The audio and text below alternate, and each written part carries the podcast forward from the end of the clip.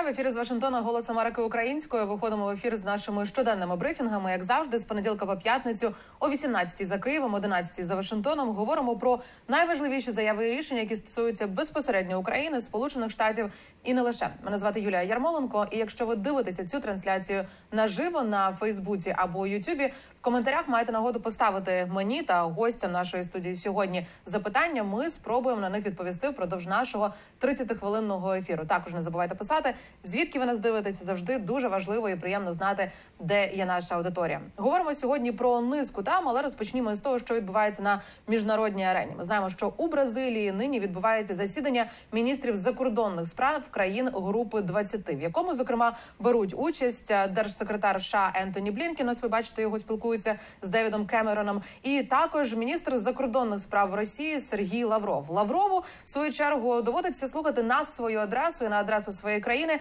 досить багато жорсткої критики. Як повідомляють журналісти, які присутні на події, безпосередньо висвітлюють е, саміт групи 20, Головні дипломати західних країн під час саміту у своїх виступах критикували Кремль за його повномасштабну війну в Україні. Міністр закордонних справ Великої Британії Девід Кемерон зокрема заявив, що Росія повинна заплатити за свою агресію в Україні. Немає більш серйозної проблеми для світу, і це світ, який тут зібрався, ніж вторгнення однієї країни в іншу таким абсолютно незаконним і неприйнятним способом, сказав Кемерон. І весь світ повинен підтримати Україну, має підтримати Україну і має заявляти про незаконність того, що зробили Путін і його друзі. Це заява міністра закордонних справ Великої Британії. Тим часом міністр закордонних справ Норвегії.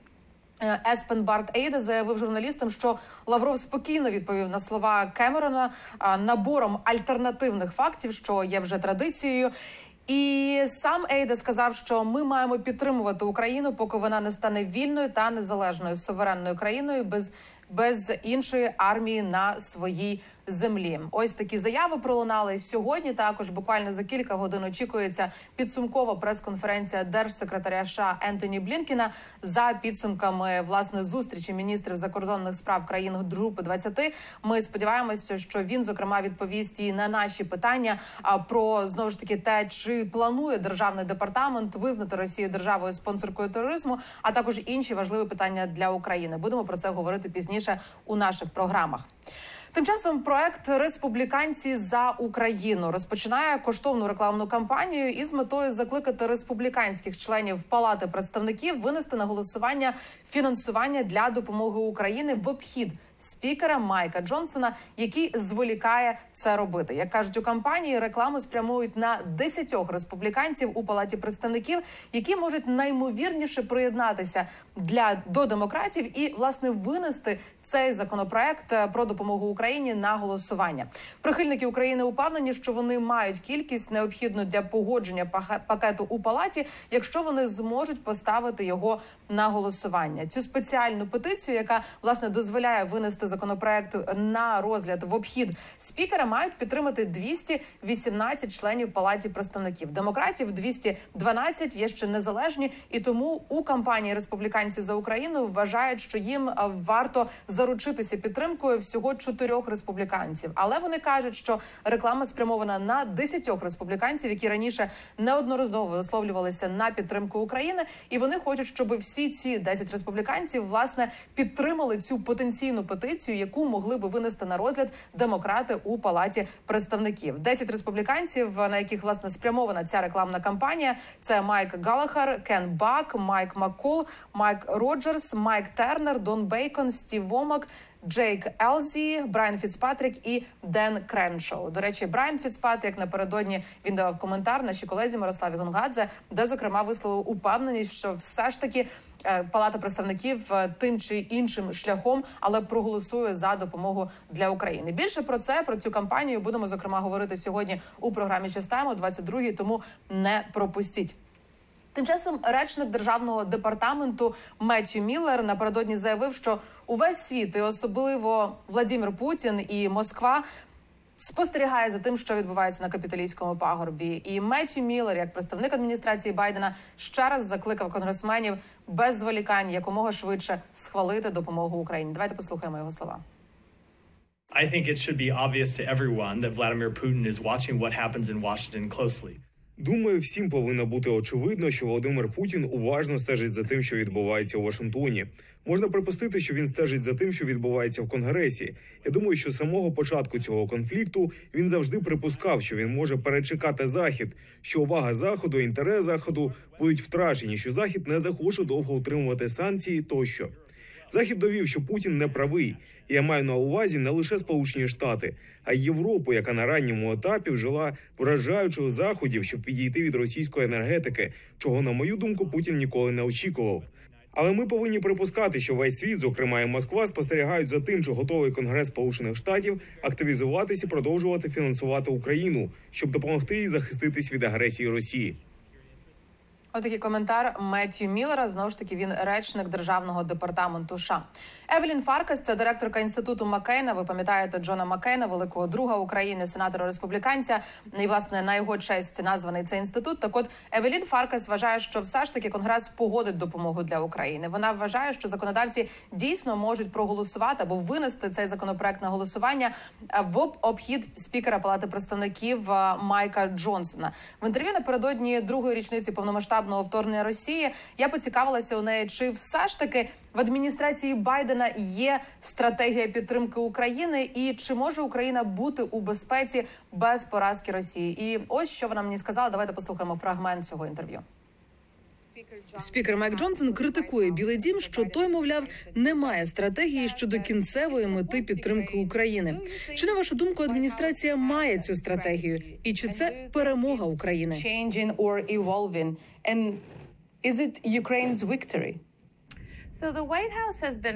Білий дім дуже обережний у тому, щоб не диктувати, який має бути кінцевий результат, розуміючи, що врешті це має бути те, чого хочуть українці. Це український суверенітет. Якщо ми хочемо бути послідовними, ми не можемо казати президентові Зеленському і українцям, чого хочуть Сполучені Штати. Це не нам вирішувати. Водночас, я думаю, що Сполучені Штати могли б сказати, що наша ціль це поразка агресивної зовнішньої політики Владимира Путіна. Це дуже чітка мета, і ми можемо досягти цієї мети або військовим шляхом, надаючи допомогу Україні, щоб Україна перемогла Росію на полі бою, і щоб ймовірно призвело б до поразки цієї агресивної зовнішньої політики. Або ми можемо спробувати досягти цієї поразки якимось іншим шляхом, здійснюючи тиск на російську систему, щоб змусити Росію сумлінно вести переговори і припинити цю агресивну зовнішню політику, що не є неможливим. Але я думаю, що наш уряд міг би трохи чіткіше сказати, що ми хочемо поразки цієї агресивної неоімперської зовнішньої політики Росії. Чи може Україна та інші держави у регіоні бути у безпеці без поразки Росії? I think Ukraine can be saved without defeating Russia. Я вважаю, що Україна може бути в безпеці без перемоги над Росією, але Україна не може бути в безпеці без перемоги над Владимиром Путіним і його агресивною зовнішньою політикою. Тобто нам потрібне прагматичне керівництво в Кремлі, лідер, який можливо пішов би на компроміс з Україною. Отакий фрагмент із інтерв'ю з Евелін Фаркас, це директорка інституту Джона Маккейна. І сьогодні в програмі «Частайм» буде ширше інтерв'ю. А повну версію можете подивитися на сторінці Голосу Америки українською у Ютубі. Обов'язково підписуйтеся на наші сторінки у соцмережах. Там ще більше цікавої інформації, інтерв'ю із посадовцями, а також експертами, які розповідають про те, що відбувається у Сполучених Штатах і що це означає для підтримки України. Ми рухаємося далі і. Досі розмите бачення початку війни Росії проти України заважає розумінню її причини, може перешкоджати діям, спрямованим на те, щоб змусити Росію відмовитися від імперіалістичних загарбницьких ідей і досягнути тривкого миру. Так вважають е, українські історики, з якими спілкувався напередодні мій колега Богдан Цюпин. Більше про те, яким бачить початок російсько-української війни і яким потенційно бачить кінець, можемо поговорити із Богданом Цюпином, який власне і проаналізував ці думки українських істориків. Богдане, привіт. Вітання. Богдане, отже, ти спілкувався з трьома українськими істориками: це Сергій Плохій, це Володимир Вятрович і Ярослав Грицак. Як вони бачать і як вони розуміють, коли власне розпочалася ця війна Росії проти України, і чи це важливо для загального розуміння того, що відбувається у Європі? Так, Е, Юлю, спочатку про загальне розуміння, і в Європі, і навіть те, що я деколи чую від, е, від українців. Е, Зараз наближається 24 лютого, той страшний день, який розділив для багатьох українців їхнє життя на до і після. Е, Але попри це, ми чуємо зараз то е, про два роки війни, то про 10 років війни. Е, І виникає власне запитання, е, як рахувати, що рахувати. І тут е, можливо ще трохи особистого. Е, 10 років тому, тут у Лондоні, я був е, у колі е, людей пов'язаних з Україною, журналістів, які стежать за українськими справами е, з Великої Британії. І тоді, е, наприкінці лютого, е, виглядало як е, нарешті е, кровопролиття у Києві на майдані е, скінчилося, що Україну нарешті очі- очікує е, спокій, і були дуже великі надії. До мене підійшов е, представник українського посольства. е, У Великій Британії, і він мені е, так майже на вухо сказав: знаєте, ви не туди дивитеся, сказав він мені тоді 10 років. Це мені дуже запам'яталося, тому що, е, тому що він каже: ви дивитеся на те, що відбувається в Києві, а треба дивитися, що відбувається зараз в Криму. Це був лютий 2014 року. І е, історики, з якими я розмовляв, е, кажуть, що насправді е, і в Україні є люди, які е, після 2014 року е, вважали, що можуть жити нормальним життям, попри те, що війна вирувала і загинули 14 тисяч людей, якщо я не помиляюся, за останніми даними, даними, які були перед е, повномасштабним вторгненням. І на заході також, і зокрема, ось, наприклад, е, професор української історії Гарвардського університету е, Сергій Плохій сказав мені в розмові, що на заході е, також намагалися не помічати цієї війни. Ось його слова. Те, що я можу сказати, що е, колективний захід, звичайно, намагався не помічати цю війну. Робив це настільки, наскільки це було можливо. Санкції в кінці кінців запроваджуються тільки після того, як було збито ем, е, малазійський Боїнг. Ем, Уявлення було, тобто політика була політика е, задобрення агресора, тобто англійською це називається appeasement, яка е, абсолютно один в один нагадувала політику колективного заходу по відношенню до нацистської Німеччини після аншлюсу Австрії. Богдане, чи всі історики, з якими ти спілкувався, погоджуються, що війна почалася саме 10 років тому, не раніше і не пізніше? Більшість, більшість, я б сказав, принаймні, ось е, з цих трьох, які е, я цитую у матеріалі, який зараз е, на е, сторінках Голосу Америки в інтернеті, е, двоє дуже чітко наголошують про. е, Про е, 10 років, про початок в лютому 2014 року з окупації з анексії Криму, і потім з початку бойових дій на на сході України, на Луганщині і, і на Донеччині. Дуже чітко про це говорять. Але, наприклад, е, е, далі е, я сподіваюся, ми зможемо побачити також е, уривок з розмови з Ярославом е, Грицаком. Він професор історії Українського католицького університету. Він каже, що власне е, він би радше дивився на е, початок вторгнення як на початок. е, Фактично не лише нового етапу війни, але можливо навіть на як на нову війну, у числі тих, яких було е, очевидно дуже багато в українській історії. І, е, наприклад, професор Грицак каже, що не варто забувати про те, що з починаючи з 91-го року, фактично е, Росія дуже неохоче погодилася на фактичну незалежність України і. Інший мій співрозмовник Володимир Володимир В'ятрович каже, що насправді на е, боротьбу України за незалежність можна починати дивитися навіть зі сторічної давнини. Ось як він це обґрунтовує. Єдиний спосіб забезпечитися від війни від, від війни це готуватися до війни. Оце дуже важливо. Тому що та стара приказка Хочеш миру, готуйся до війни. Вона була правдивою як ті староримські часи, так і залишається, залишається зараз. І тому дуже важливо є питання, чи вона зараз, чи Європа це зрозуміє, чи Європа перебудує себе. І на щастя, маємо добрі сигнали. Бо перше збільшиться бюджет воєнної Європи. По-перше, тепер маємо заклики. Ми відчуваємо це створення спільної армії європейської, таке всі інше. Тобто це, щось говорить. Тобто, знову ж таки, я кажу, що єдиний спосіб протиставця побороти диявола це протиставця йому. Розуміти, що зло є завжди тут, і війна є завжди можлива.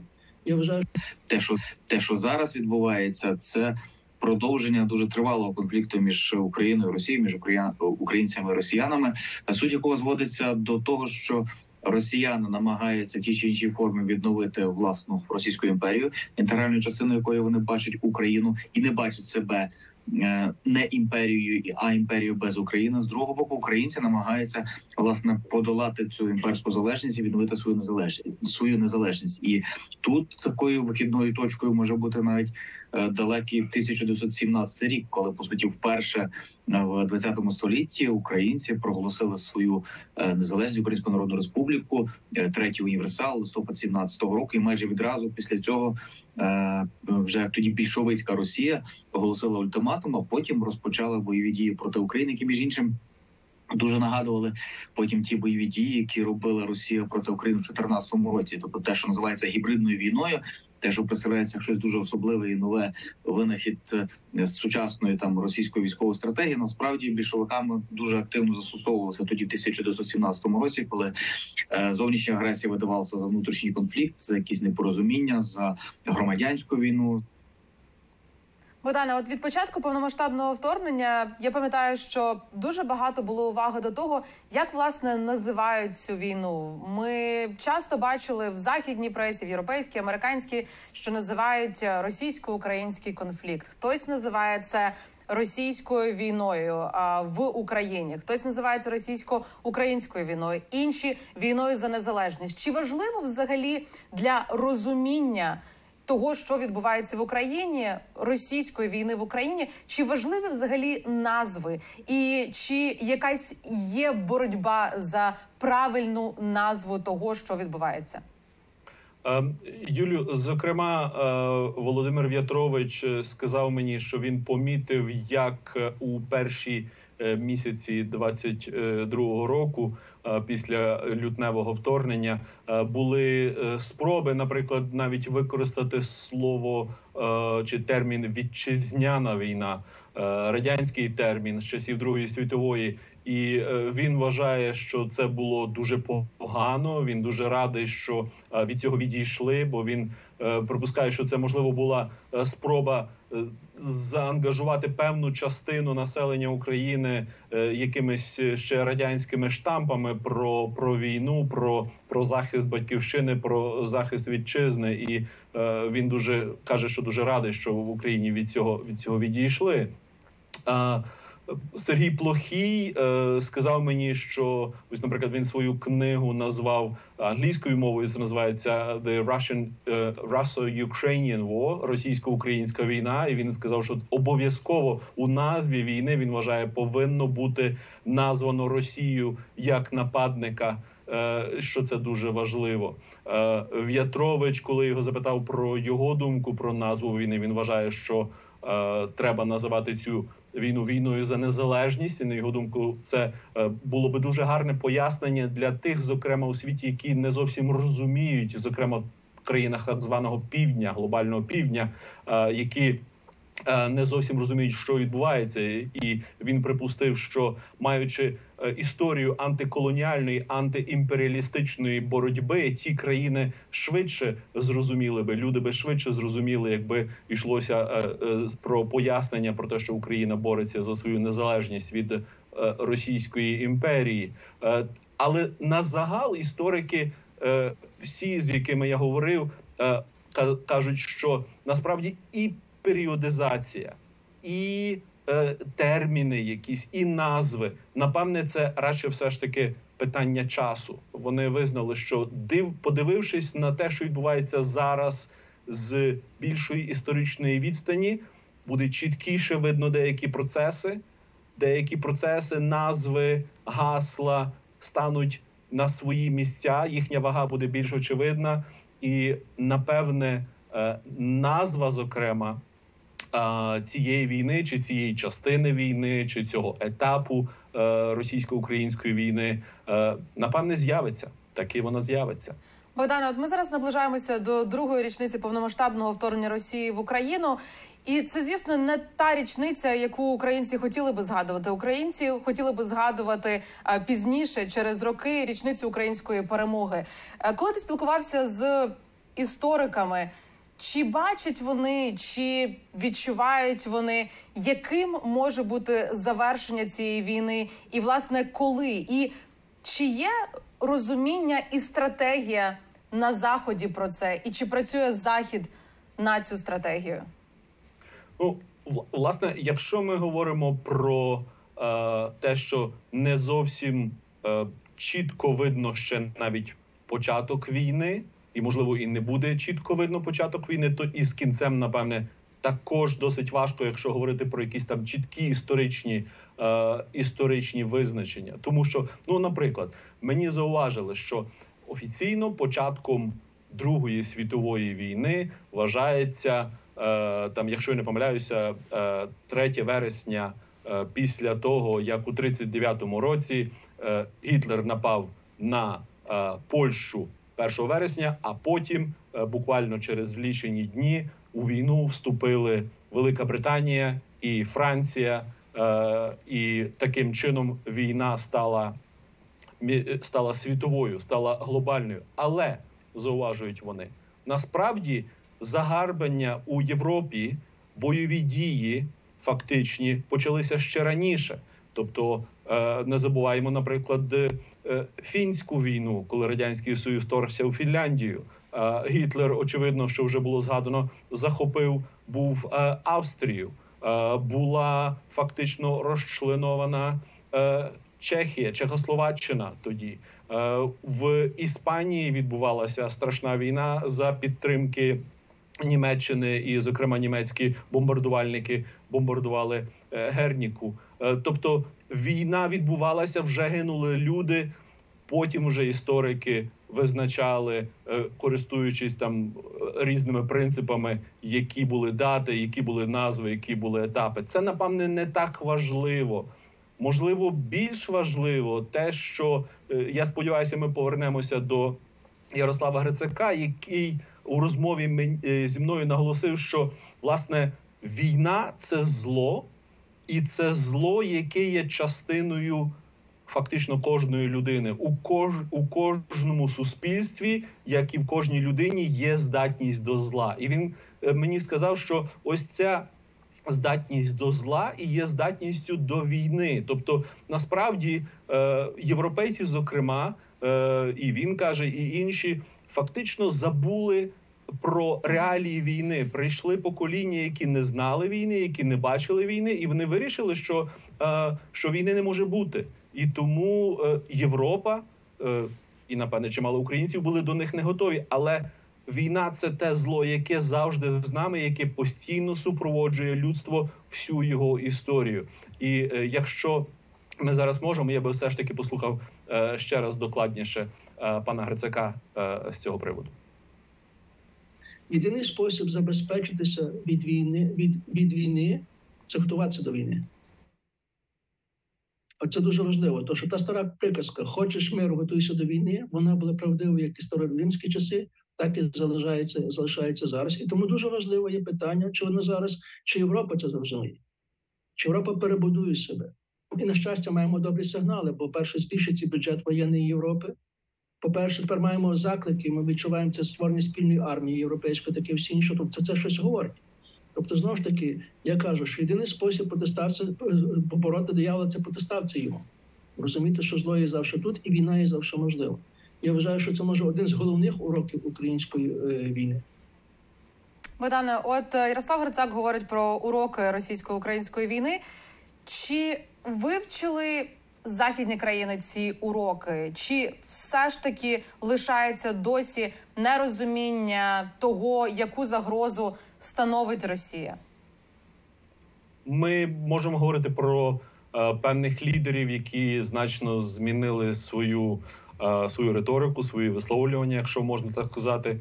Е, Я би нагадав про те, що е, Німеччина і німецький лідер, канцлер Олаф Шольц, оголосили е, е, Зайтенвенде, повний розворот своєї політики.